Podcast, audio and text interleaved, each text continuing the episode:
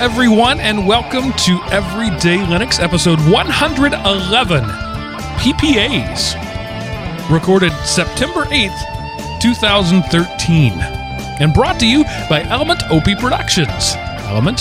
ElementOP.com. Something about the middle school boy in me just had to chuckle inwardly as I said PPAs. I don't know. It's just, yeah, I went straight to the bathroom on it. Um, not literally. That that would be bad. Um, so PPAs are. Uh, this is actually Personal in particle response. To accelerators. Yeah, personal particle accelerator. This is actually in a response to Sweet. a listener uh, question. So a listener generated this question, and uh, I accidentally deleted that email, so I don't know who that listener was. Sorry, listener, but you know because you did, and we are because you did. I just don't remember who it is. But anyway, to help me do that, I may not know the listener's name, but I do know my co-hosts' na- names, and those are the great command line godfather, Mr. Chris Neves. Hey, Chris. Hello, everyone in Internet Land, and how are we today? and his stalwart companion, the yin to his yang, the gooey awesomeness that is the gooey kid, Mr. Seth Anderson. Hey, Seth. Hey, Mark, and I owe a deep, heartfelt thank you to all of the Element OP, OP faithful who put so much pressure on the Canton ISP to get the internet fixed so I could be on the show this week. Thank you so much. It did not come back up until this afternoon. But yes, I'm able to do the show. So we were panicking just a little bit because, as bad as the internet is where Seth is, it's better than nothing. We kind of need the Yes. internet to do this thing. Yeah. Just a little bit. So they they did not want to face the wrath of the element opiates near and far, and they scrambled, and we are up and running. Awesome. Uh, all right. So PPAs uh, are. We'll talk about that in a little bit, but uh, basically they're a way to get software in Ubuntu and Ubuntu derivatives. I don't know that anybody else is using them, uh, but we'll talk about that right now. But first off, I have a plea for help.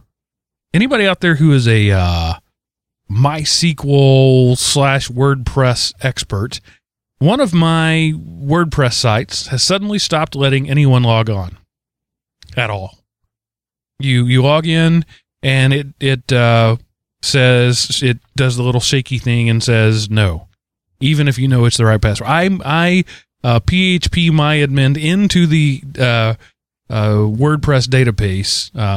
Uh, uh, MD5 hashed my password, pasted it directly into the database field, so I know that's absolutely the right password, and it won't let me in. Hmm. Um, and when you do the um, forgot my password link, whatever account you put in there, it says is not a valid. Uh, so something's awry. And I did a little searching online and I found other people with this same problem and no solutions.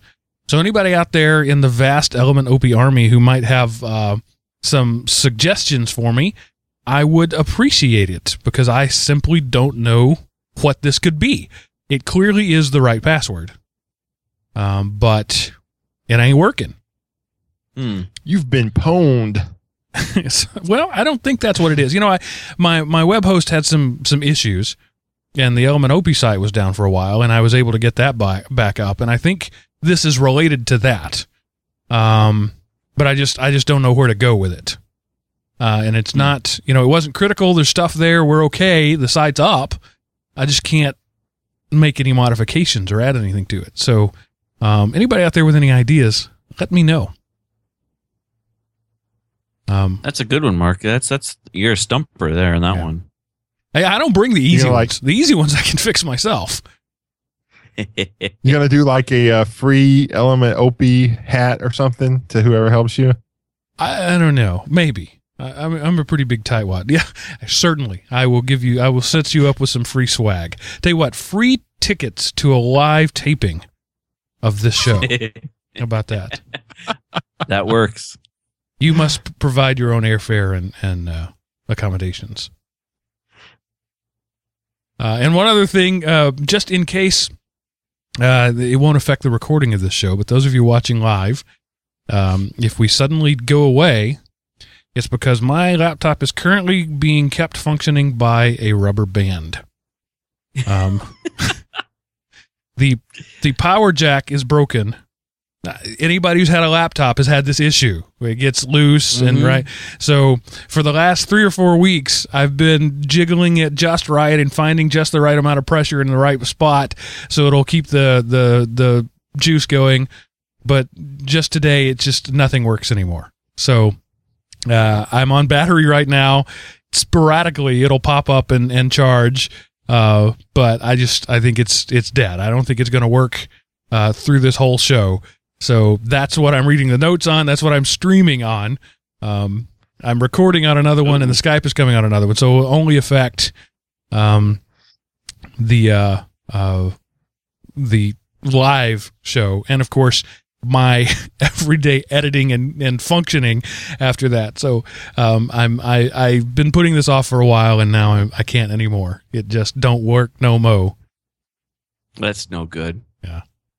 It sucks, and it's a bad design. Uh, all, with the exception of Macs, I don't know of any uh, laptop that is well designed. But this one is even more badly designed in that the the power jack is it's big and heavy, and it's a right. It comes straight out. It's not a right angle. It's a straight out one on the side of the laptop. So Oh, jeez. yeah, it doesn't take anything to bump it. Plus, just the weight of the cable over the years wears on it and and wears that connection. This is I've replaced this jack twice. This is jack number three. Um, Oofta. yeah, and and it's just I think what I'm gonna do next time is just uh, like buy a, a a jack that's connected with wires and run it outside the case, and just drill a hole in the case, hardwired Right. in there, and just disconnect, just separate that mechanism entirely because.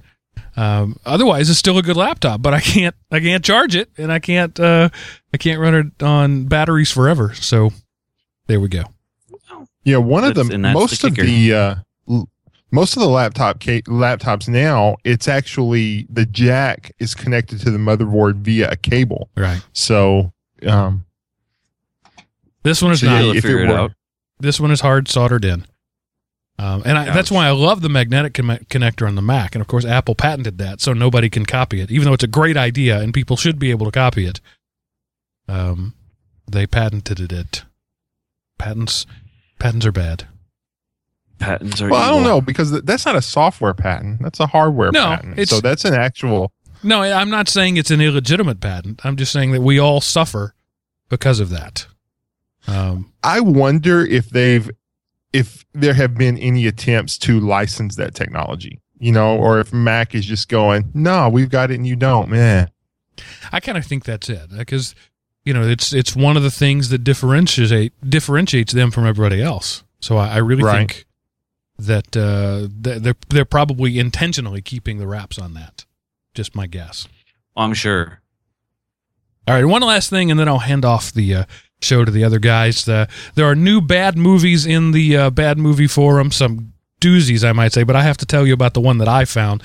Just sitting on the couch yesterday, my my girls uh, were at a birthday party. I was I had the house to myself on a Saturday. Never happens. So I'm flipping through the channel, and at that point, I can watch whatever I want, right?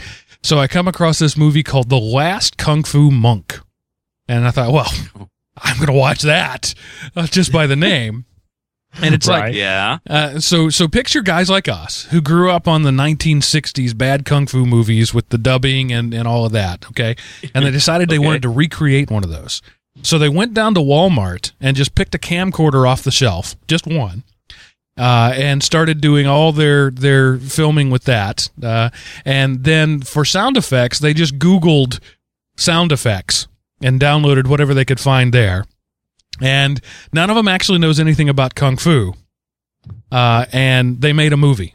That's what this is. The Last Kung Fu Monk. It is awesome in its badness and it's free streaming on Netflix. You have to if you're listening to this show, you have to watch this movie. You will not be disappointed in how terrible it is, but it's terrible in the good way. It's terrible in the Sharknado way. Um Well, uh, if, if it's in the same breath as Sharknado, Mark, that's some high praise right there. So it's Yeah. just no kidding. it's you know the the laws of physics don't apply a guy punches somebody in the chest and he flies back 40 feet through a concrete wall into a nuclear bunker okay maybe not but it's it's that it's that kind of thing it's the the crouching ninja hidden soda pop kind of thing. Um, it's just it's it's uh, it's great. It's great in its badness. Um, and all the stereotypes are there. There's the the fat cop who only eats jelly donuts, and there's the you know the the the main character is a Shaolin monk who's a pacifist and only fights when he's forced to, and only to defend somebody else's honor. There's a damsel in distress. There's a buddy right who gets beat up and he has to jump in. All the tropes are there, including, and I think they did this as an homage. There's a character who is dubbed. And he's he's obviously speaking English. His lips are moving English words, but they dubbed him anyway. And I think just That's as an funny. homage. That's Dude. funny. I mean, that's almost enough to make me go out and get Netflix. I mean, I don't know. You could Yeah, I'm probably about, pick it up I'm at your about ready to grocery go put it in my queue. So that's awesome. So yeah, the and this was on in, in, in the perfect fashion. It was like on it was on UHF Saturday afternoon. I mean, that's how, that's where those movies belong. So it was my local UHF channel on Saturday afternoon where I where I discovered the last Kung Fu Monk. You have to check it out. Awesome. All right, Chris, what do you got for us this week? Uh, a couple of things. Uh, I started playing with something that I swore off of a long time ago.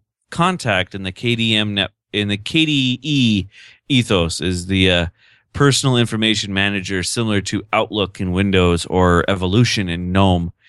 Um, but if there for a long time, Kontact was horrible. Uh, and you know, it's not as horrible anymore. Um, That's a ringing endorsement. It's not It as It- it- horrible anymore. Well, you know, and I think most of it is going to be the fact that I'm not used to it anymore.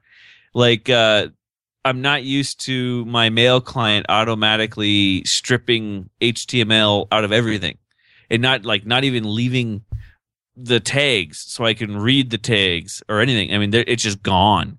So I'm not used to it stripping everything, and it's it's kind of throwing me for a little bit of a loop. But uh, I was I was happily surprised that not only does it IMAP Google correctly with folders and archives the way it's supposed to and everything, it- but it also did the calendars, the task, um, that the, you know the tasks ability on the on that you have in ca- Google Calendar, and the contacts that I c- it's it's a two way edit. So I was pleasantly surprised at how well Kontact has uh, upgraded its back end to handle Google.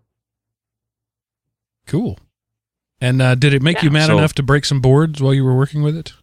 No, no, that was another reason. Um, no, this this weekend marked the uh, for this is one of those weird weekends where I actually ended up with two Taekwondo demo demonstrations, and we broke lots and lots of boards between the two demos. Um, I'm sure no one can see the bruises on my hand or my arm, but they're uh, they're quite visible if you're in in person.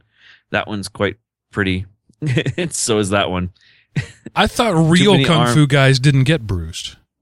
Oh, you still bruise. No matter how many times you break a board, you still bruise. the body still responds to a, a traumatic event the way it normally does. It's just the question is how fast do you heal after the bruises. Bruce Lee didn't Um, bruise. That bruise is Chuck Norris has never had a old. bruise in his life. Chuck Norris bruises bricks. There you go. that's right. Yeah, that I, I suppose that or maybe uh, the boards and bricks bruise themselves just by looking at Bruce Yes, Lee, or right. uh, by uh, looking at him. They break so they don't ha- so they don't have to be hit by Chuck Norris. That's he- he's There it is. Chuck Norris thinks about boards and they break themselves. That's awesome. All right. Well, that's cool. I, you know, it's it's interesting. Uh, the the Linux geek is known far and wide as the, um, you know, the pasty face ninety pounder, and or the eight hundred pound can barely get out of his chair. And you're a Linux geek command line godfather who can kick ass. At least if you're made out of wood. Huh, I, I've been known to hold my own, so let's just put it at that. All right, Seth, what's going on in your world this week? man. I um, our hot water, our our water. I had to replace the faucet in the bathroom at home, and so when I did that, man, I the I was like, okay, gotta you know. So you go and you turn off the cutoff valves. So the the cutoff valve was leaking. So like, great, I have to replace the cutoff valve. So when I go to take it off, the pipe, the hot water pipe fails. So I'm trying to unscrew the cutoff valve and I ended up breaking the pipe off. So I had to run off, shut off the water.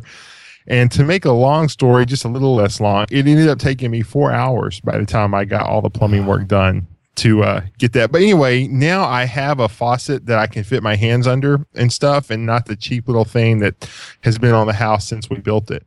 So, but yeah, I'm. It's one of those things where you know I hated my dad for teaching me, but I know how to do b- basic plumbing skills. Well, that's awesome. Uh, That it, is awesome. It comes in handy, especially after you buy a house. Yeah. So yeah, and it was and the faucet ended up costing me a hundred dollars, and by the time I spent all the stuff for materials and everything, so there you go. Yeah, so you uh, broke even then, probably. I Yeah. remember when I when I bought my house. Literally the day after we closed on it, uh, a pi- a water pipe broke. really? So like the moving day before we'd even moved in, like the truck wasn't even there yet. I'm under the sink replacing a pipe. Welcome to home ownership. Yeah. Jeez. uh, Luckily, I don't have. We don't have like a concrete floor. You know, we have. um Oh, my mind went blank on me. Um, it, it's uh, a frame, so you know, just frame framed in floor, and so I can get under the house, and I don't have to like, you know, not worry about concrete or anything like that. Just remove the underpinning to the house, and we put all of the pipes right next to the outside walls, so I just have to kind of get my head and shoulders under there and I can see everything and get everything taken care of that way. So it's a good thing I didn't have to get all the way under the house because I have lost some weight, but I'm still a big old boy and it's still a little bitty space. Yeah, and that's why I don't climb under houses. right. there's lots of reasons I don't climb under the houses. That's one of them. Um, Yeah. And we're And we're this honoring. I thought, yeah, we're honoring. This could be uh, this week in history. yeah, well, no, I, I got another this week in history that's really good. Um, but yeah, September the 8th, 1966, today, Star Trek premiered on NBC. I figure there's a high correlation between Trekkies and listeners to this podcast. So, Star Trek premiered in 1966 on this day. So that makes it um, 47 if if my math is not bad. Ish. Yeah, that's. so Oh, I was going to make a crack about my wife's age, but I'll save that to where she can hear it. You're a brave soul. You are a brave soul. Well, you know, I would never, I would never insult somebody behind their back if I wouldn't do it in front of them. Uh, my wife is four There you years go. older than I am, and I remind her of it daily if I can.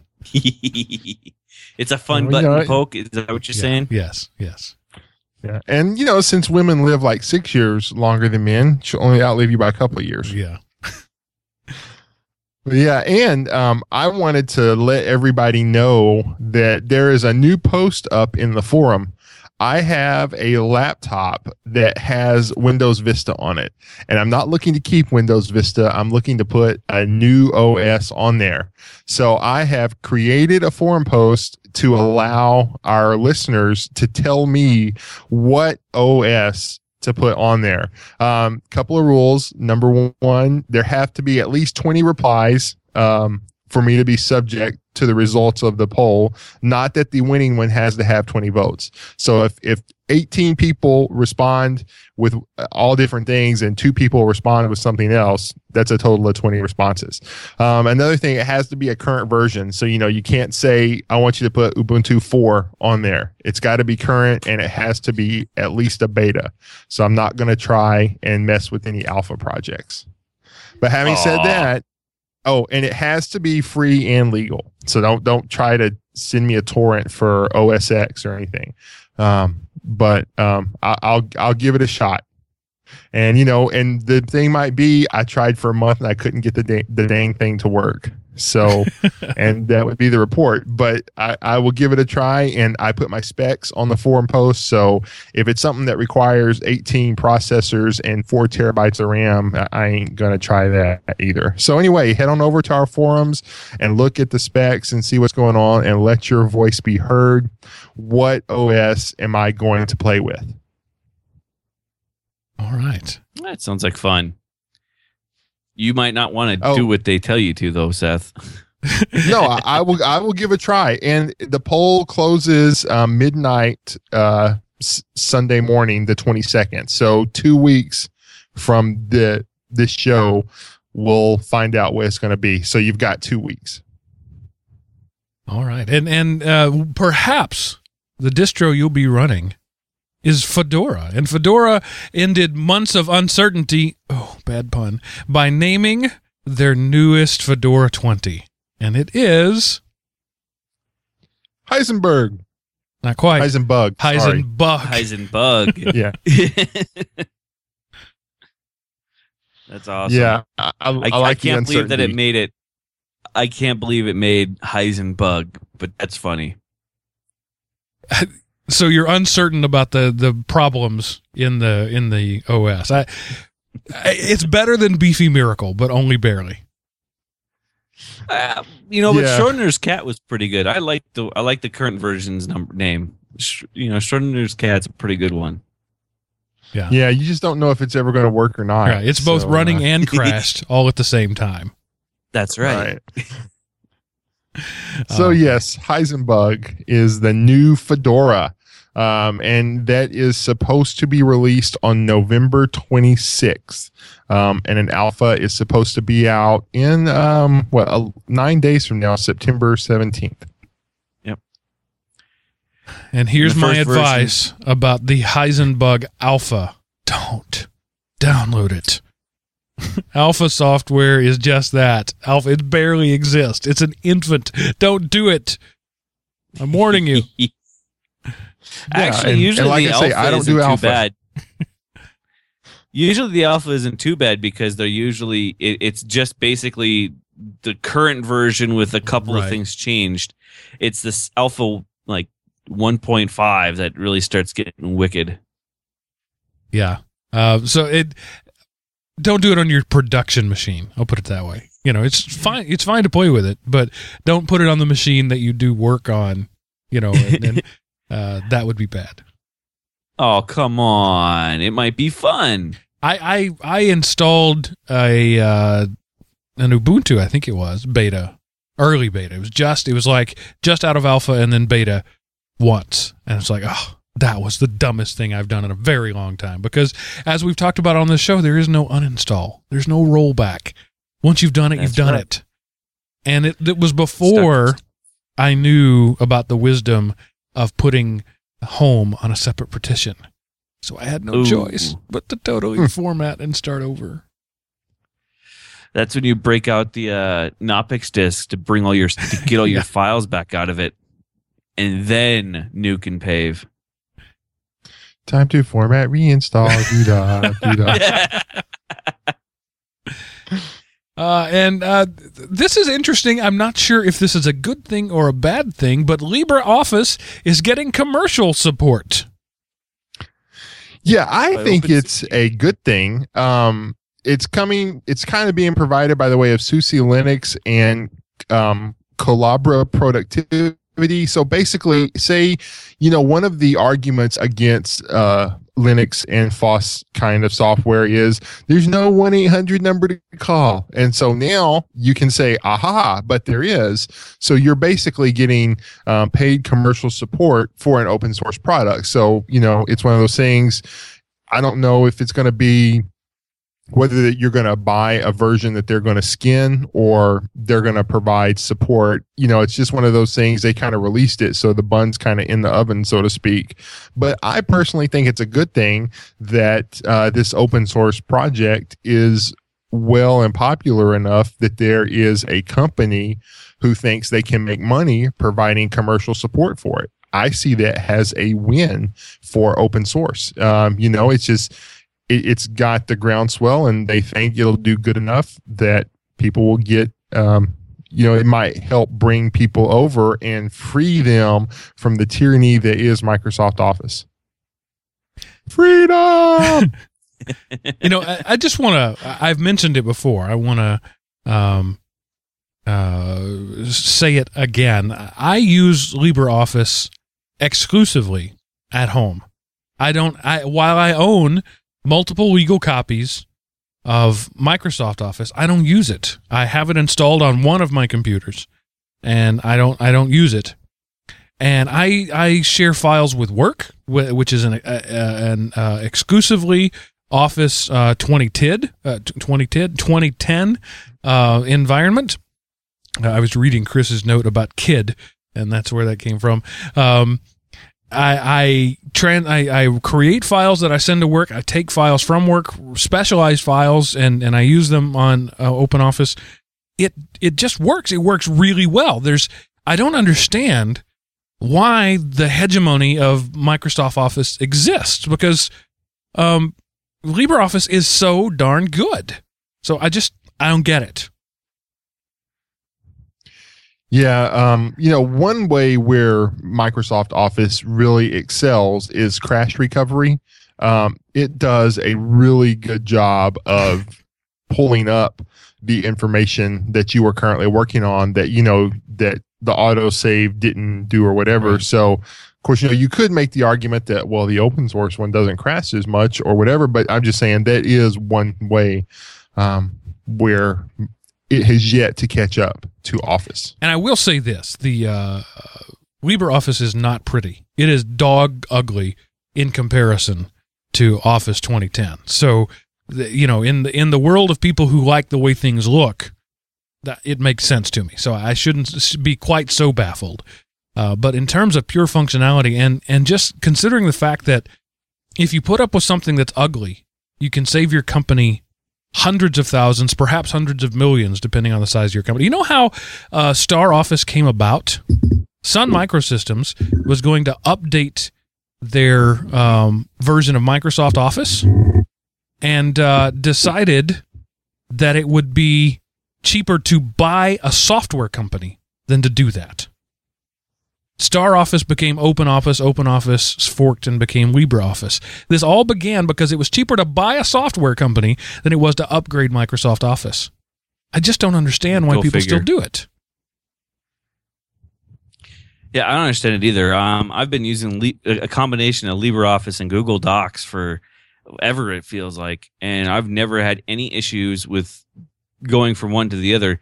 The only time I found any hiccups is the fact that um, when I moved from a LibreOffice Excel spreadsheet that was highly tooled to Google Docs and then back, the expressions were broken, but nothing. Hor- I mean, not not horribly broken, just a little broken. So I was able to go back in and quickly edit the expressions. But I think that's more to the fact of translating through Google and then back down than actually LibreOffice and expressions. Right. But yeah, well, and you know, and also this is coming from us who aren't really afraid of computers and, you know, versus the average user, unfortunately. And of course, this isn't as true for younger people as it is those our age and up. You want me to try something different on on the the, I, but I I click that button. I, I I click that one and it works. Uh, so you know, there's still unfortunately a lot of that. And the people in charge of the purse strings um, in more established businesses are the older people who don't want to do something new. So they just like okay well it's microsoft office and we got to have it. So we're paying for it. Um, but yeah this is one of the things where we don't understand it because we're different but not mac different. We're linux different We're the uncool different.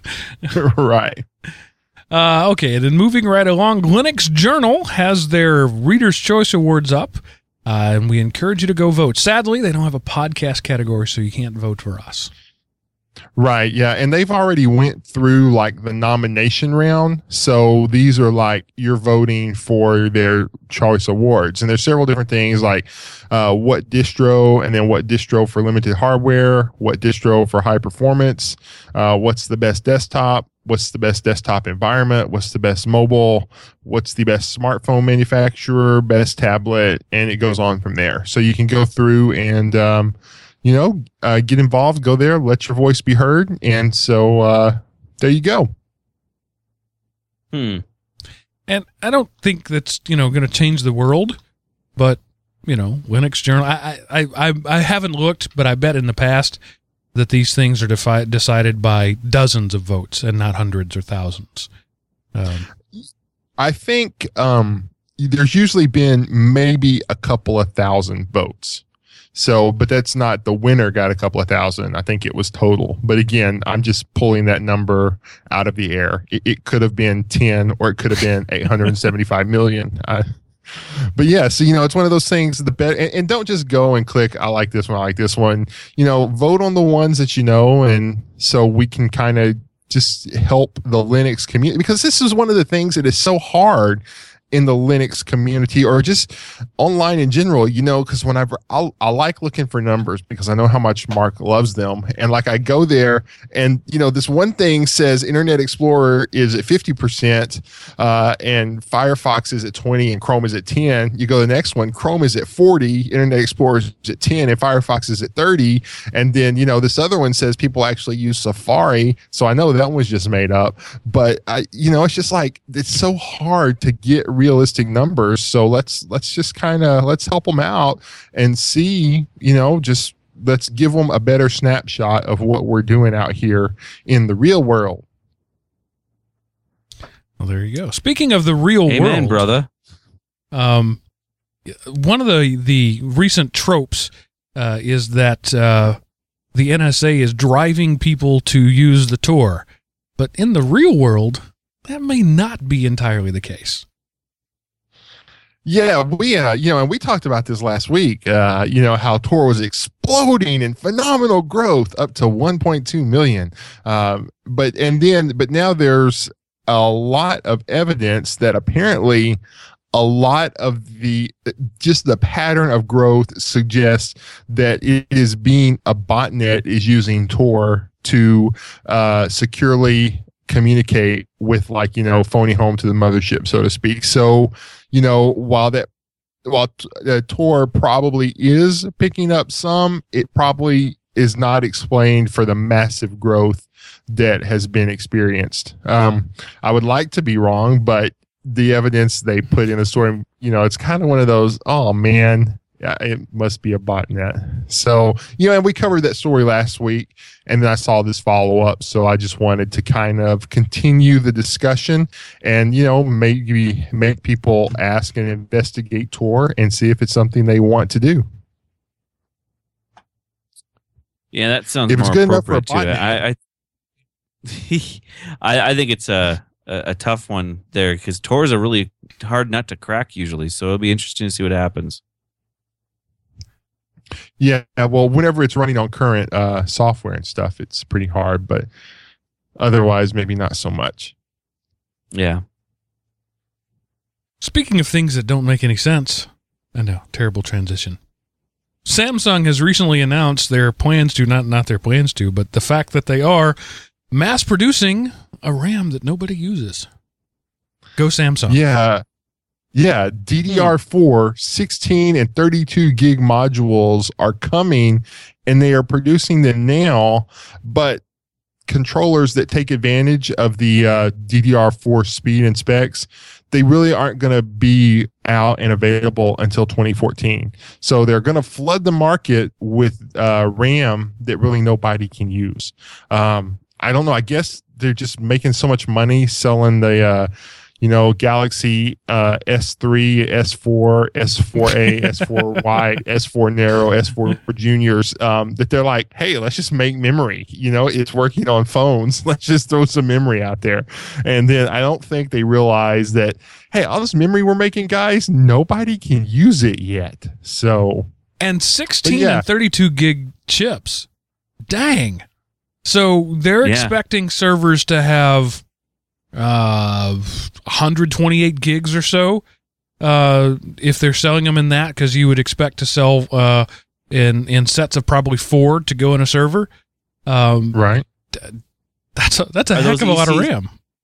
Are those right. ECC corrected type RAM, or is that just standard like desktop RAM? Because I didn't see that really said in the in the article very much. Um, it's one that can't. It's kind of something that primarily servers use now because of the price of the RAM, basically. Yeah. But oh, okay. So essentially, there's not a spec yet. Um, nobody's nobody's manufacturing it because there's not a spec. So people are uh, there's a proposed spec. You know, it's like when everybody was selling Wi-Fi 802.11g like four years Mhm. before G actually existed. Um, so I, I think that's kind of what's going on here. Yeah. Anyway, Right. Samsung is is making some weird choices lately, uh, but it's got to be working for them, I guess. And and speaking of weird choices, one company that's on the way down buys another company that's almost gone. Yawn. Yeah, go Well- figure. and apparently they didn't buy all the company. They just bought part of the company. Um, but yeah microsoft decided to buy nokia with for some pocket change of 7.1 billion dollars. But unfortunately they're leaving behind like the the part the like because nokia is uh they're playing patent trolls um one division of their company going around suing people for patent infringements um they're not buying that part and they're not buying some other things but basically uh, the smartphone manufacturing, the Nokia Luminas. Uh, they won't be able to be called Nokia Luminas anymore. So all of that brand that has been built up basically has to go away because they won't exist anymore. But yeah, Microsoft buying Nokia for seven point one billion dollars. I don't know. You know, it's one of those things. If you make your own hardware, then it seems to work okay for Apple. Yeah, yeah, So- but but but who's making Windows phones right now? Nokia, pretty much. and nobody else. So why would Yeah, you buy uh, the only company that's ma- and they're making darn good phones. This new Right. Nokia phone with the 700 billion megapixel camera on it, whatever, is a freaking good phone, and still nobody cares. So Microsoft is going to buy the company. Uh, they're going to produce their own products. They're not going to make it better. Uh, Most likely they'll make it worse, but at the very least they won't make it better because they're already great phones that nobody wants. So now they're buying a corporation to make phones that nobody wants so that they can really push the phones that nobody wants. I don't get it.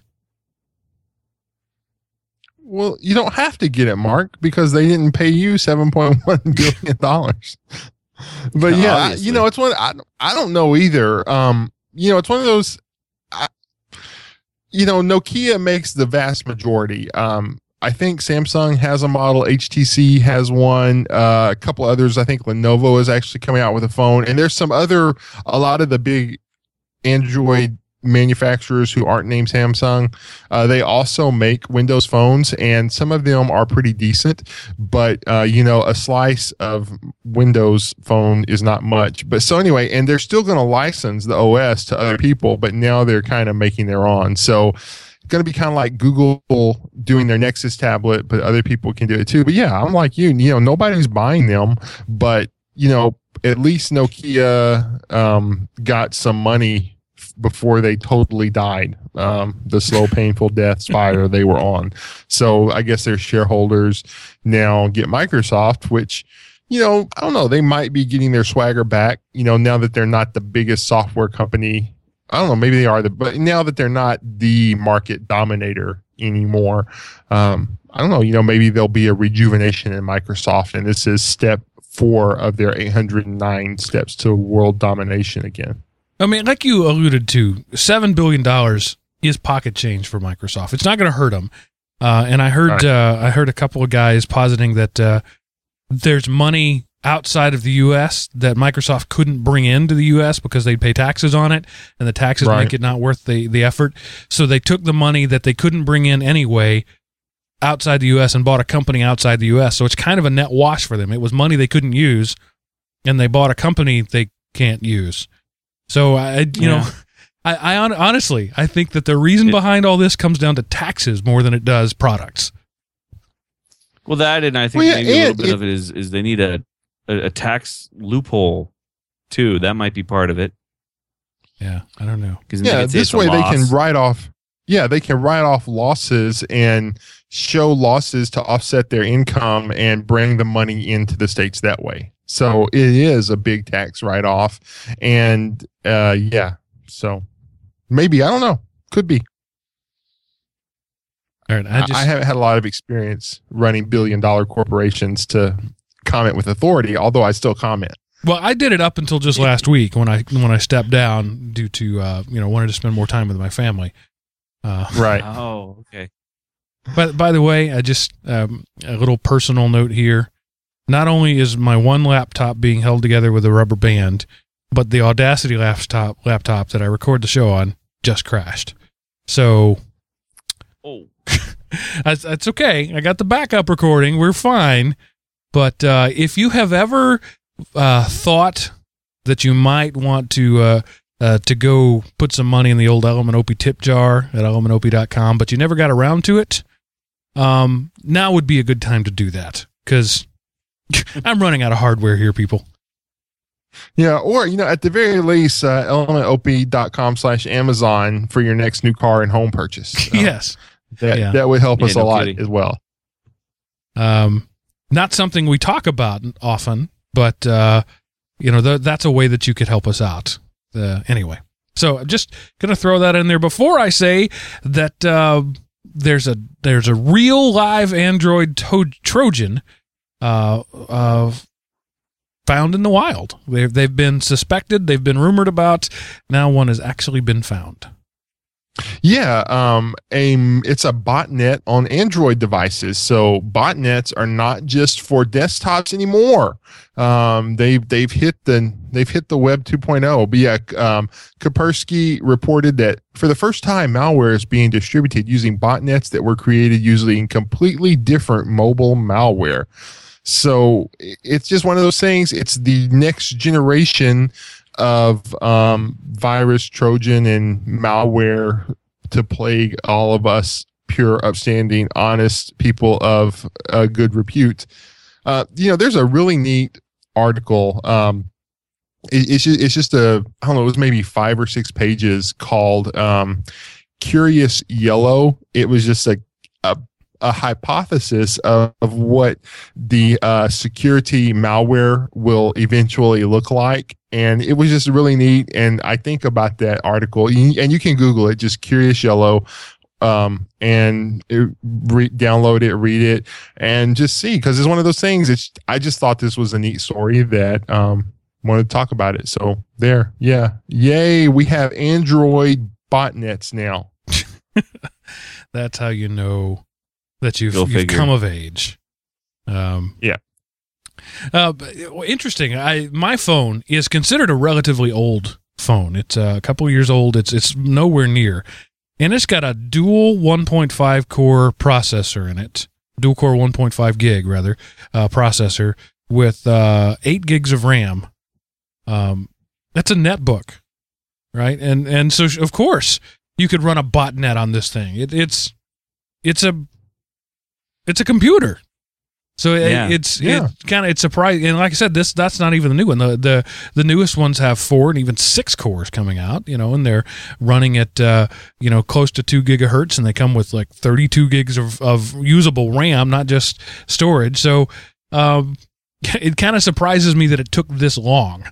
Um, and again, a Trojan is not. This is not a virus. This is not a uh, um, a machine. This is not something that is going to take over your machine or whatever. It's something that does says it does one thing and actually does another. That's what a Trojan is. It gets you to download it. Um, you download it, you authorize it, you tell it you can go, and then it's sandboxed in its own little environment. But what it's doing is not what you thought it would do. yeah. Or what you thought it would do plus something else. Right. Yeah. Like a flashlight app that also drains your bank account. You know, that's Right. a, that's a, that's an added feature. Whoops. Yeah. It's a great feature. Hey. Everyone should have Yeah, that. We don't just drain your battery.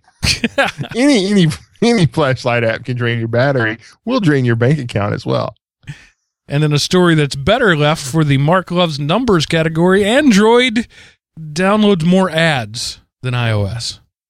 Yeah, well, you know, all of the metrics that I've seen talks about how you know the iPhone snobs use their uh, phones for so much more browsing and data than the Android wannabes. So, but according to this um, Millennial Media, which is an ad-serving network, uh, in Q2 2012. Um, Android had 46% to Apple's 34 and now Android is up to 51%, but Apple is up to 42. So Android seems to be using uh, garnering more usage uh, among apps that are serviced by Millennial Media's uh, ad network. Uh, and apparent half, over half of all mobile ads they generate go to Android devices.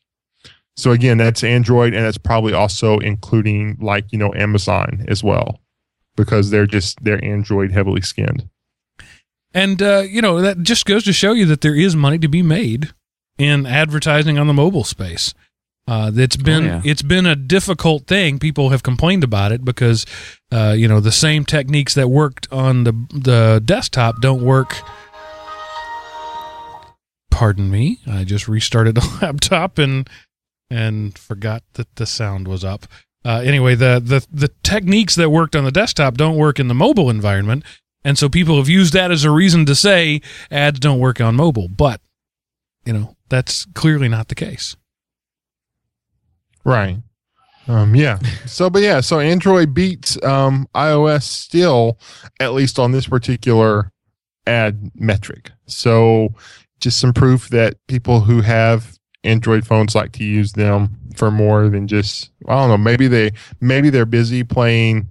Oh, what's the one everybody's playing now? Candy Crush, but they're actually clicking on the ads or something. Yeah, right. and and mobile developers are getting more oh i want to use a word i can't use um, devious uh, about their ad placement they it's i've i've actually seen games where you know the game demands that you click on a certain place at a certain time and that's where an ad will pop up you know Mhm. Right. it, it knows you have to tap there to succeed at the game so it's going to put an ad there so that you tap on the ad and and those are the apps i remove immediately as fast as physically possible. Yeah.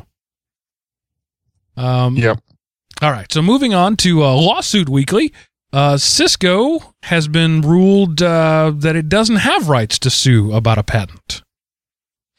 Yes, um, uh, patent troll TR Labs sued. They did not sue Cisco, but they sued one of Cisco's customers for infringing upon their technology that was in the Cisco router the company uses. And so Cisco, um, they filed, um, I don't know, like like a brief or whatever to that, but it got thrown out because TR Labs said uh, we're not suing you, so you don't have anything to say in this. So it's just a patent troll has come up with a new technique.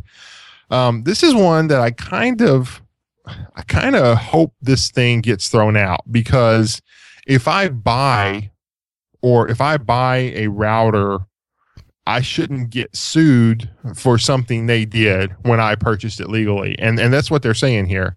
Um, it, it's like if you were to buy a Ford car and Ford had stolen their design from Nissan, um, Nissan is going to sue you for using their engine that's in the Ford car you paid for. That's Right. exactly what this is, and Nissan is saying, uh, "No, Ford, you're not a part of this because we're not suing you. We're suing the person you sold it to." Um, so you have no part in this lawsuit. And of course, the So, reason they um, do that is because end users don't have uh, a building full of lawyers on retainer. And so you go to, you know, uh, Johnny's Burgers and stuff, who happens to be using a Cisco router, and say, you're in violation of our patent, pay us $20,000 or we'll sue you. They have no choice but to pay.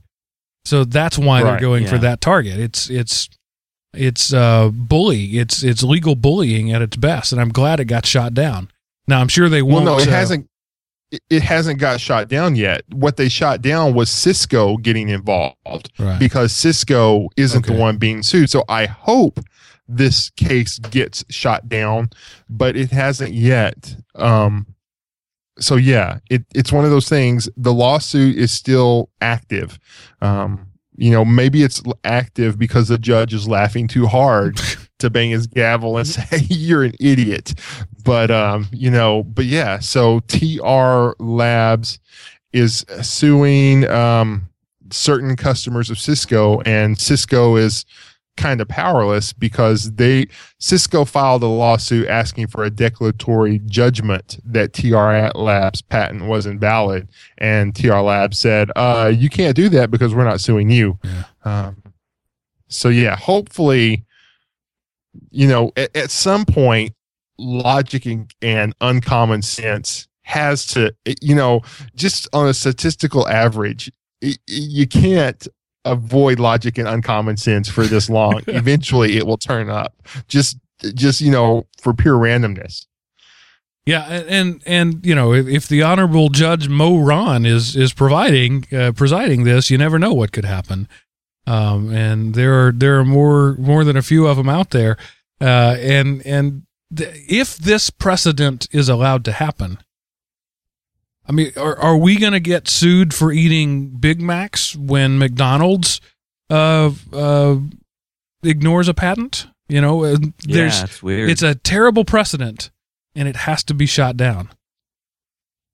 well, let's Well, hope it yeah, that because then Because otherwise- anyone, you know, we could be sued from our microphones because we're talking into a microphone. Yeah, yeah. So anyone You know? that this, right, anyone that this company then provides a service to would be, um, would have gained based on this patent. So yeah, it it has at some point, you know, I don't say common sense anymore. I say uncommon sense because there is so little of it.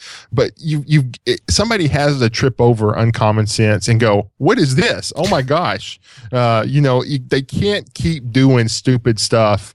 Uh, it's just the law of averages is working. Eventually, you them. get somebody who's not a blooming idiot.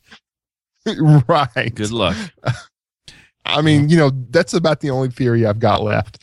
Is somehow, some way, somebody who isn't a complete idiot will be involved in one of these cases.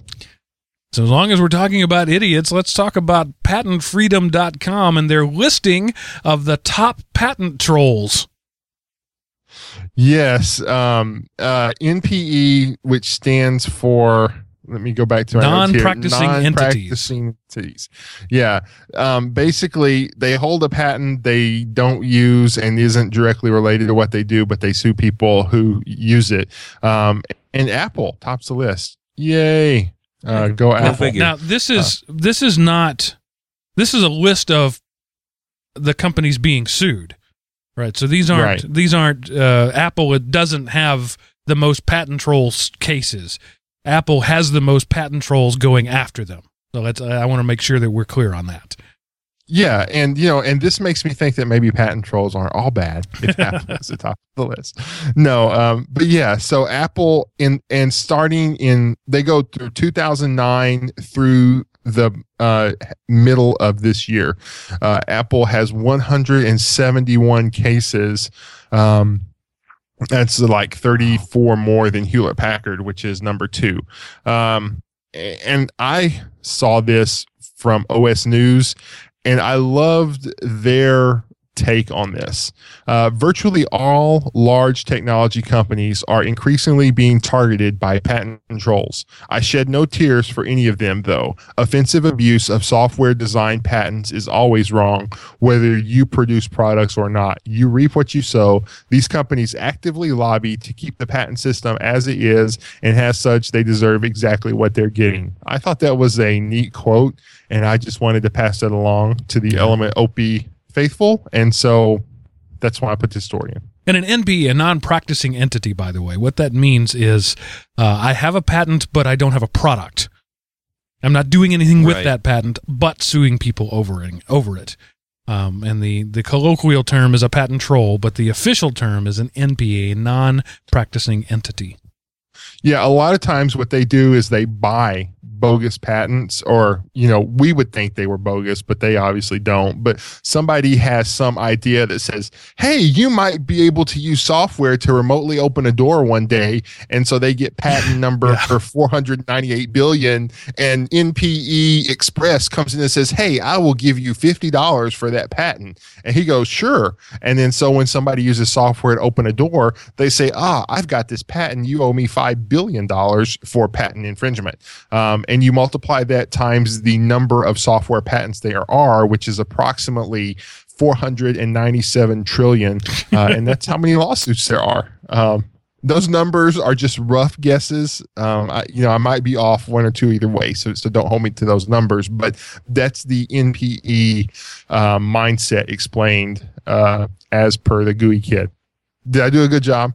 Good. Yeah. Moving right along. The the LPI Academy, the Linux Professional Institute, is begging for Linux qualified people to get certified. Yeah, and they have produced an academy that they're like introducing into schools because everybody and you know sometimes you use everybody has an exaggeration but no everybody even microsoft if you know how to use linux and you can do more than spell it and you know know what day it was started on you know, basically they want you. 93% of employers were looking to hire Linux staffers in the next six months, and 90% are having trouble finding qualified individuals. So, one of the biggest problems with the open source revolution in uh, corporate America is the lack of open source qualified technicians. And so, that's the LPI has kind of got this um, academy program to produce entry level Linux professionals. Um, you know, and it's one of those things where they're kind of hoping it will catch off and catch on in schools in much the way that like Cisco Academy. Um, I know I don't know if they're big anymore, but I know for a while it was a big deal to get like a Cisco Academy in your high school, and you could come out there Mhm. with um, a CNA and go straight into big bucks. And where else might you be able to get uh, a an LPI certification? Maybe something even with the word academy in the title. Yes, you guessed it, my friends. The LinuxAcademy.com has, in fact, uh, courses for LPI certification. And just recently, just this week, they've added an AWS, which is Amazon Web Services certification um, to the uh, course to their lineup. The AWS Certified Solutions Architect. The course module is there. Users have already passed the test and become certified based on the learning they got over at Linux Academy. What kind of learning, you ask? Why? I'll tell you. Step by step video courses uh, designed to take you from knowing nothing to knowing just about everything about Linux administration not just videos, but also uh, downloadable resources, PDF study guides, things like that. You get your own, um, uh, in uh, speaking of Amazon, you get your own Amazon Cloud server farm that you can work with. Uh, and so as you're walking through the video, you can be in, in another window over here, actually doing what you're learning to do and uh, and it, because it's Amazon, because it's uh, in the cloud, if you screw it up, you just blow it away and start over again. So it's a safe learning environment where you don't have to trash your own equipment to do it. They've got about 200 videos already uh, in this nice lesson browser layout. So you don't have to say, I want to take the AWS Certified Solutions Architect course. You can just take one lesson in that course and just another lesson in that course if you just want to buttress your knowledge a little bit. Uh, but if you want to take whole courses, of course, that's there too. But their lesson browser tracks your a la carte learning so that you know what you're doing. And when you're done with a course, you can take a quiz because they have a fully functional quiz module with not just easy questions. These are real questions that you actually have to know the stuff to be able to answer. So much so that once you've gone through the course and you've done the quizzes, you can go straight and get your certification. They have both LPI and AWS uh, certification classes on right now, and they're adding all the time. Anthony um, is constantly adding to this site. And uh, I know that things are going to be coming along uh, down the line in the near future. So if you want to check it out, it's only going to cost you a buck, a dollar for the for a two week trial. So 14 days for a buck. You give Anthony a buck just you know just to throw a tip at him. Actually, just it lets him know that you've got a an online payment uh, account and you can actually pay if you need to. And then he just opens the door for you and says, "Come right on in." So you get two weeks for just all you can eat buffet of learning. Download whatever you want. Watch as many videos as you want for two weeks. And then when you're done with your two weeks and when you're ready to sign up for more, and I know you will be, it's only $19 a month. $19 a month for some of the best learning on the internet. Uh, $19 a month for what could become your new career, earning you hundreds of thousands a year. $19 a month for certified, edu- experienced educators to work with you one on one in the forums and through their videos to learn how to run Linux, how to become, uh, you know, what you're going to be, what you want to be when you grow up. $19 a month. That's ridiculously cheap, but it gets better. Because if you buy two months, they throw a third one in for free. You can buy a quarter for only $38. If you haven't already signed up, what are you doing here? Go sign up. A buck to try it out, $19 for a month, $38 for a quarter, and high quality learning Larnin. You can get yourself some Larnin there over at the linuxacademy.com. When you get there, tell them that we sent you by using the code everydaylinux in the referral field when you sign up. Excellent lead Yeah. Seth. Thank you. I specifically, I like that's a great story to lead in to the uh, commercial. So and I will just say this: it is definitely command line approved. So uh, go out and learn something. All right. And this week in computing history, September 9th, 1945 at 3:45 p.m., a bug was born. Yes, Grace Murray Hopper records the first computer bug in her logbook as she worked on the Harvard Mark II. Actually, I should It, say uh, a bug died. right. But it was reborn, so the circle of life happened out here because and this is actually why they're called bugs because the problem was traced to a moth that got stuck between a relay in the machine. Um so and then the cool thing was uh, grace hopper taped the moth into the logbook with the explanation uh, first instance of an actual computer bug being found this week so tomorrow monday will be the actual anniversary of the day at 3.45 p.m so i guess that would be eastern time since it was at the harvard mark ii Isn't that cool? I mean, that's that's a dutiful uh? You, you took complain about coders who don't document. She documented by putting the actual bug on an index card. that's documentation, people. No Coders kidding. take note. That's how to document your code. Yeah. So I thought that was that's kind of cool, you know. So and and that's the kind of useless historical trivia that I love. Uh, and so I get to share that with our audience here and you get to know me so well. And now we all know Grace Murray Hopper just a little bit better. And because I love numbers, Windows 8 people use it apparently to download stuff. Yes, it is up now. Not only has it eclipsed the mighty, mighty buttress of Vista, but it, it has equ- eclipsed all versions of OS X combined. It is up to a whopping 7.41% of the worldwide operating system market share. Um, so there you go. Windows 8 growing by leaps and bounds. And when I say leaps and bounds, think of like if an ant could leap or bound. that's uh, that's how big it's growing. And to put it in perspective, Windows XP, which loses support in just about one year, has fallen to 33.66%. So um, it still has over four times the usage of Windows 8. And see, and here's another one of those things. According to this website, um, uh, Ars Technica, which is where we found this one at, Internet Explorer still accounts for 49.5% of internet traffic. Firefox is at 16, Chrome is at 13. And this is how I know this site is wrong because it says Safari is at 12. So I don't understand how Safari is at 12%. Um, I I know. I, I, I know how it That's works. mobile Safari. Yep, that's going to be the mobile iTunes, the iPhone. Yeah. Really? Yeah, Yeah. I mean, you okay? Well, so yeah, well there you go. But so Safari is it? In but Internet Explorer, do y'all really still think it has fifty percent market share? I do, I do. But how many businesses don't let anything but IE on their network? Yeah, Yep. fifty percent seems low to me. Really? Okay. Well, all right. It- Well, it's uh, it's not the anyway, best. It, it, I don't like the percentage, but that's you know it, it's probably fairly close. Yeah. So if You you, so? if you combine mobile Safari and desktop Safari, that's how you get to the twelve percent. Oh yeah, And Hmm. IE the same way. If you combine the Windows 8 IE and the Windows 8 tablet IE, that's how you get there.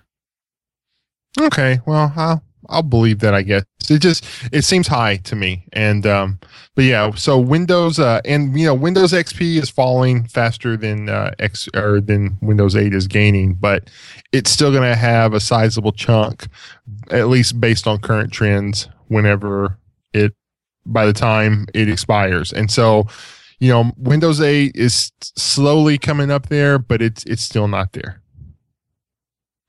But yeah, so anyway, we'll have these link in the show notes if you want to go and look at it and you can see what version of IE, what version of Firefox and Chrome and all that people are using. But I just like to throw the numbers out and talk about them and see, um, just to let y'all know because I know y'all crave information Crave and that's why you tune in to our podcast because of the excellent information we provide about everything, not just Linux. We we are journalists here. We're not just podcasters. We are journalists, and and we spread the news, all the news that's fit to print, and a whole lot that isn't. Something like that. So you're a happy Ubuntu user, and Ubuntu updates itself every six months. And exactly seven days after Ubuntu updates, Firefox drops a brand new major upgrade. What are you going to do? You're stuck. You can't install it you, because the, the version you have doesn't support it, and the new one won't be out for six more months. And the way Firefox is going, that'll be 74 more iterations before you're there. What are you going to do? That that was gonna say, Mark. That might be Chrome, not Firefox. Well, I just picked one. Chrome too, yeah. Um, so Yeah, Chrome would be 78, Firefox would be like 64. so, so there you go. a solution to that is a personal package archive. Now, Ubuntu created these things just for this sort of purpose to get around its relatively slow, but really actually very fast, six month release cycle. Um, and they decided, they didn't always decide to use the latest and greatest. If they didn't think it was stable enough, they wouldn't put it in their system. So um, there was a shortcoming there, and people were having to download their own source and compile their binaries. And, and that's fine for the command line Godfather, but the GUI kid's not going to do that. Um, so nope. Enter the personal package archive. Initially, it was set up so that only the uh, the developer or a, or a large company could do that. So so Firefox could cr- put a PPA out there that you load into your system, and it would treat it just like the regular Ubuntu repositories. When an update came out, it would be there. Um, it's a great solution. And then later, they said, you know what? This is such a good idea. We're just going to let anybody do it. So anybody can host a PPA. They don't have to go be certified. They don't have to do anything. Just throw it out there, and you can add it to your system, and you can update any software um, at will, whether it's in a repository or not. So think of a PPA as sort of a homegrown, uh, community source, crowdsourced um, Ubuntu repository. Yeah, that's a good way of looking at it. That's about perfect. And so then the question is, should you use them? Uh, well, here's my take on it. That depends. Uh, the way I see it, if you want to use the software, then you obviously trust the guy or the team who wrote the software. So if you trust the team that wrote the software to run their software, surely you must trust them to update the software. So put the PPA on. The trouble is, most PPAs tend to be nightly builds. So while they're working on stuff, um, th- th- that's not always the case, but in general, they tend to be unstable builds. So while they're working on working on stuff, you get all the buggy stuff, um, and that's just kind of Otherwise taking the as bad with the Leading good. edge. Yes. Um, So yeah, it's, it's- Yeah, sometimes and the so when PPAs you are say- leading edge software. Go ahead, Seth. Yeah, I was just going to say, whenever you say bugs, you're referring to the electronic kind and not the actual not the moths moths. that get caught in uh, relays anywhere. Because at this Just point share that. in history, you cannot uh, send a moth electronically over the internet. Someday we'll be there, and then you'll literally have to worry about bugs, but Right. not right now. Ooh, that gives like, So, like, the viruses a uh, whole other Yeah. Meaning. You'll be back to the fly, right? You got the guy that yep, I was just bring that up. Yeah, you'll have to make sure that nothing gets in with your um, order of cupcakes that are going to be electronically sent over to you because you might get more than just icing on top of those suckers. Yeah. So anyway, back to PPAs.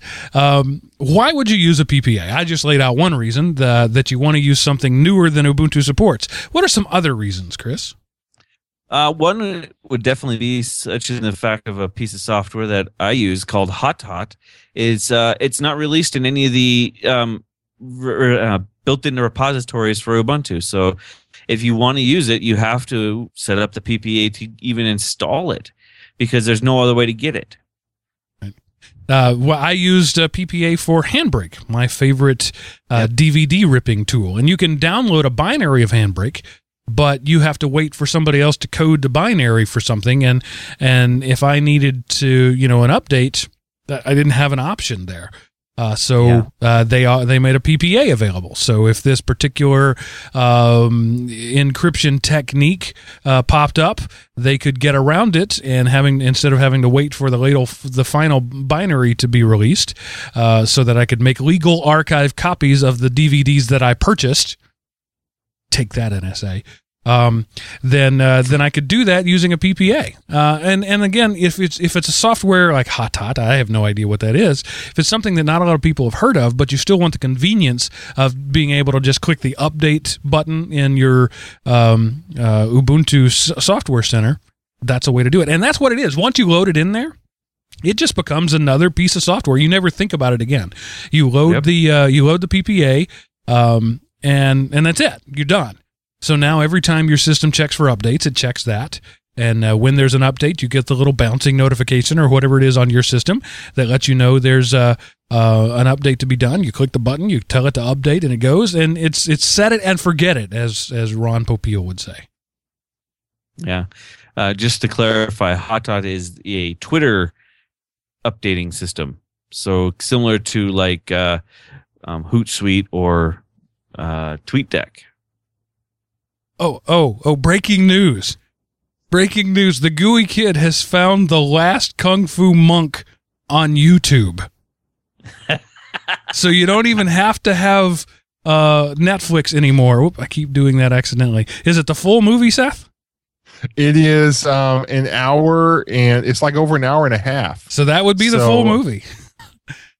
Yeah, or I'm sorry, one hour and 29 minutes. Not to be confused with the Phantom Kung Fu, um, which is apparently another one, but I might have to check out.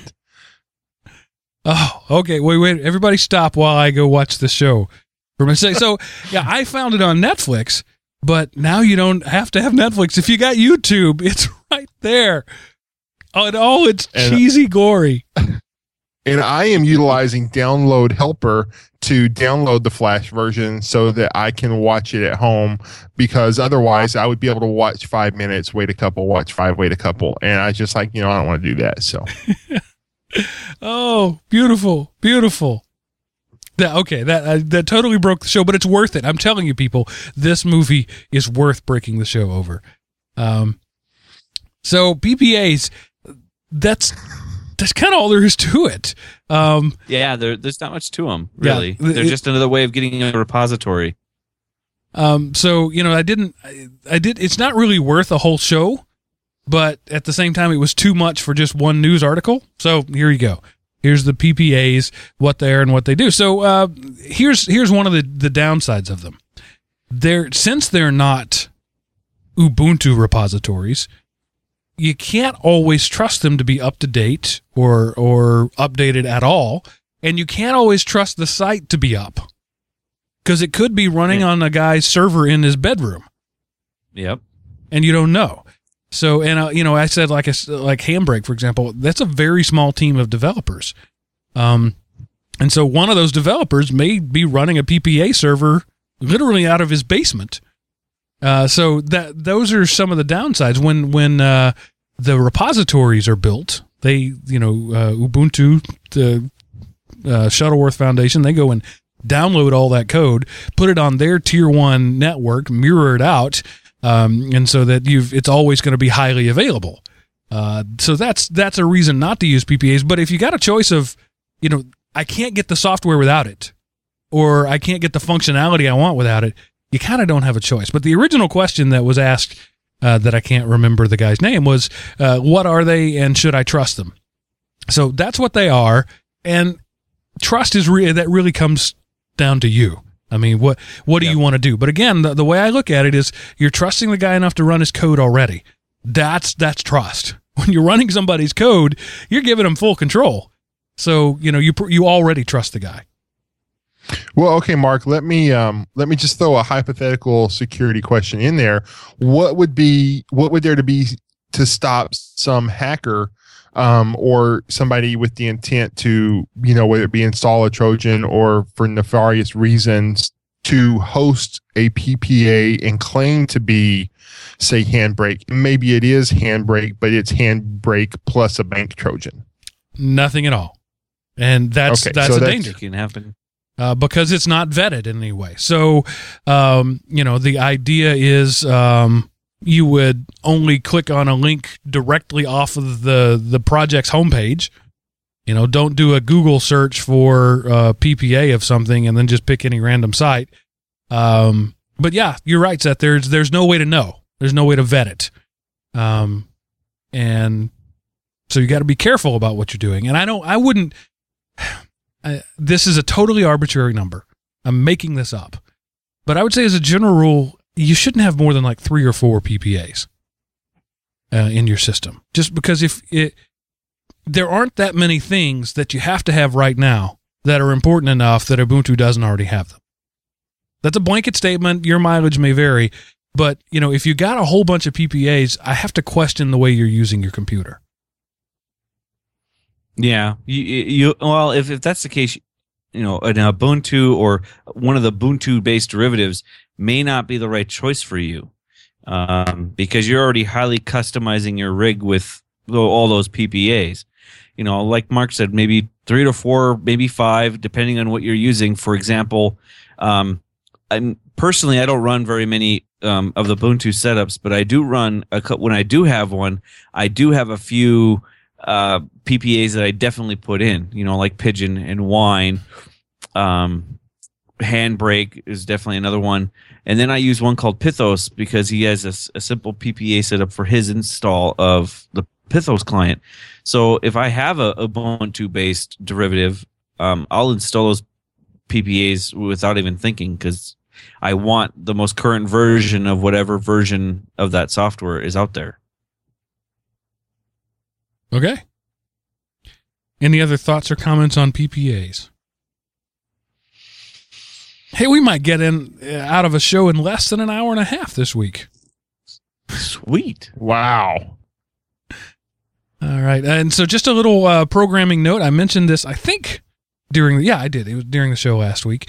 Uh, next week is going to be a re airing of one of our favorite episodes because I will be with my family in the Magic Kingdom. Um, probably is not going to be as magic to me as it is to the kids because I'm the one paying for it.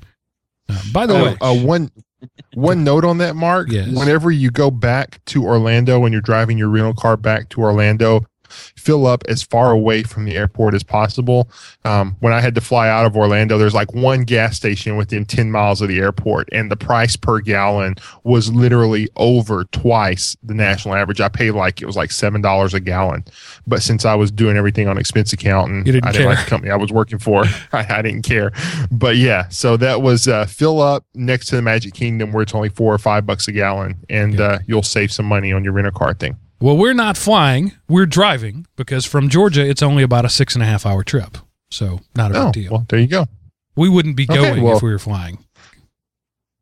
Um, because I, I, I'm I'm all about honesty and transparency. I, I don't mind telling you. So my family of of five people, uh, we were going to do three days uh, in the park, three or four. We couldn't decide.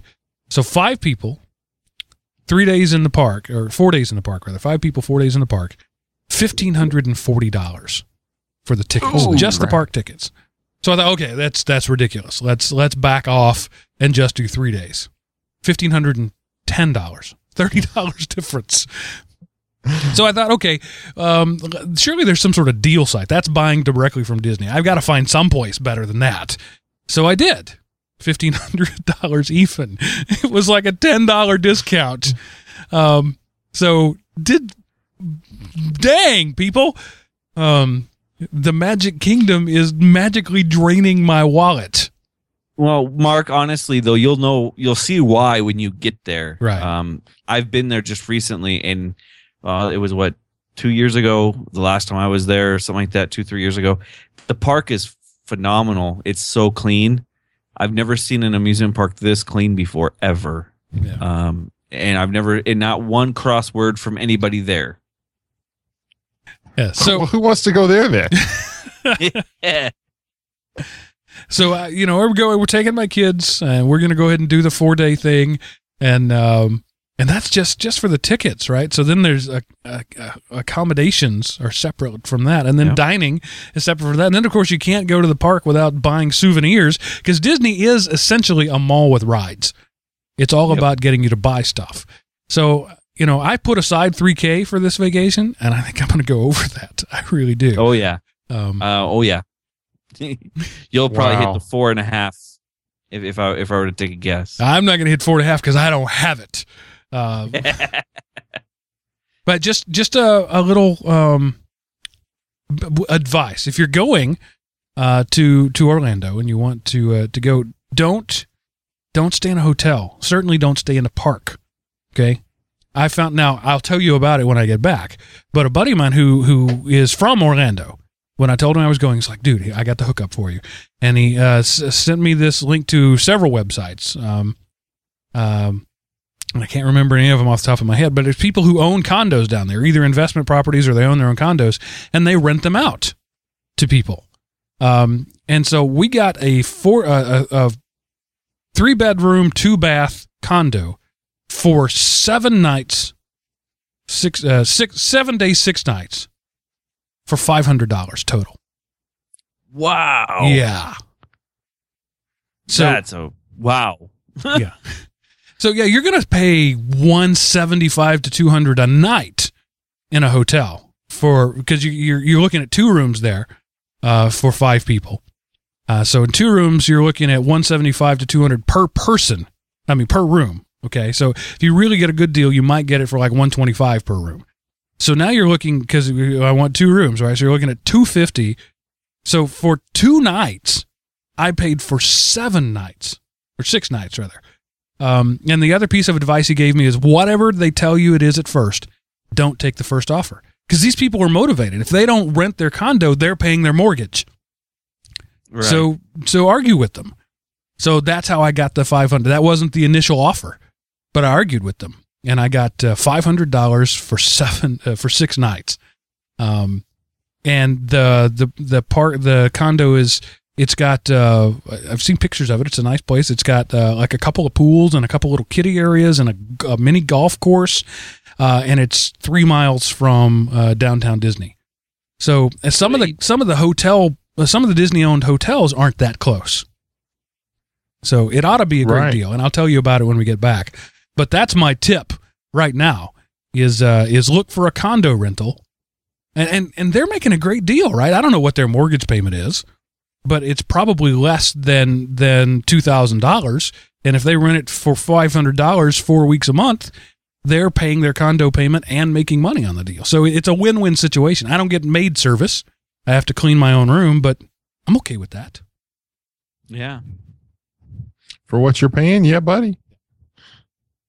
So just a little free advice. Now, if I come back and tell you that it was miserable, it was actually 30 miles away and not three, and there were holes in the floor, I'll let you know. But uh, um, for now, uh, I just I just thought I'd let you know. All right, so on to our links for the week, our tips of the week. Uh, Chris, what is our command line tip this week? Well, I figured since we were talking about PPAs, I might as well give off the PPA, um, how to add an, a repository, a PPA repository command. Um, in the command line, it's add hyphen apt hyphen repository, and then you type in the PPA address, and that will add whatever PPA to your system. Um, and you don't have to go through the hoops to jump through in order to get one to add one in the uh, GUI software center. There you go. So I, I always One think line. that's a little bit faster. One line. And uh, Seth, all I'm going to say is, Seth, Man, I found I was looking for something and I came across this site. Um rentamidget.com. That is the URL and they are short people who um you know you can they will hire themselves out has Cupid. Um there's a rapper called 5 Cent. Um they're in and around they're in and around Vegas. Um and so it's a group of it's a group of guys and they have they're marketing the fact that they are short and you know they are what what is the politically correct term is it dwarven uh or Dwarves. you know dwarves okay Yeah. because yeah i'm i'm not trying to insult them that's their url rentamidget.com and that's what they do you can do um you can rent them out uh, to do things. Like i say you know they do cupid service. They um all kinds of stuff. Uh if you want to have a leprechaun to pass out candy at st patrick's day uh you want to have an elf for your christmas event you know you want to have uh anything like that. So and, and like I say, one of the funniest is there's a uh, there's a rapper five cent. He's available for Vegas stag parties, music videos, television work, and getting down at your home party. Make it a summer to remember. Uh, And their slogan is- Their slogan is yes, we do that. That's so crazy. yeah.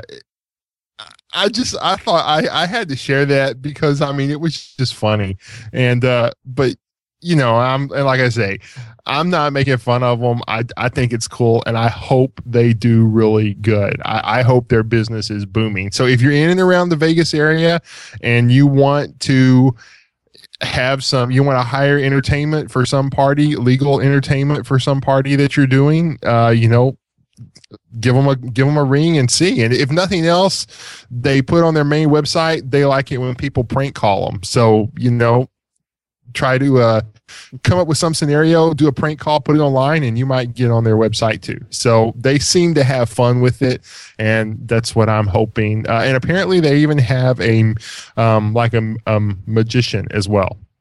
Their So, parent company is their parent company is Tiny Entertainment. That's great. Yeah. Tiny Entertainment. So yeah, the the views expressed at rentamidget.com are not those of Element OP or their subsidiaries. I just have to say that. Um, at least there was no bowling that I could see.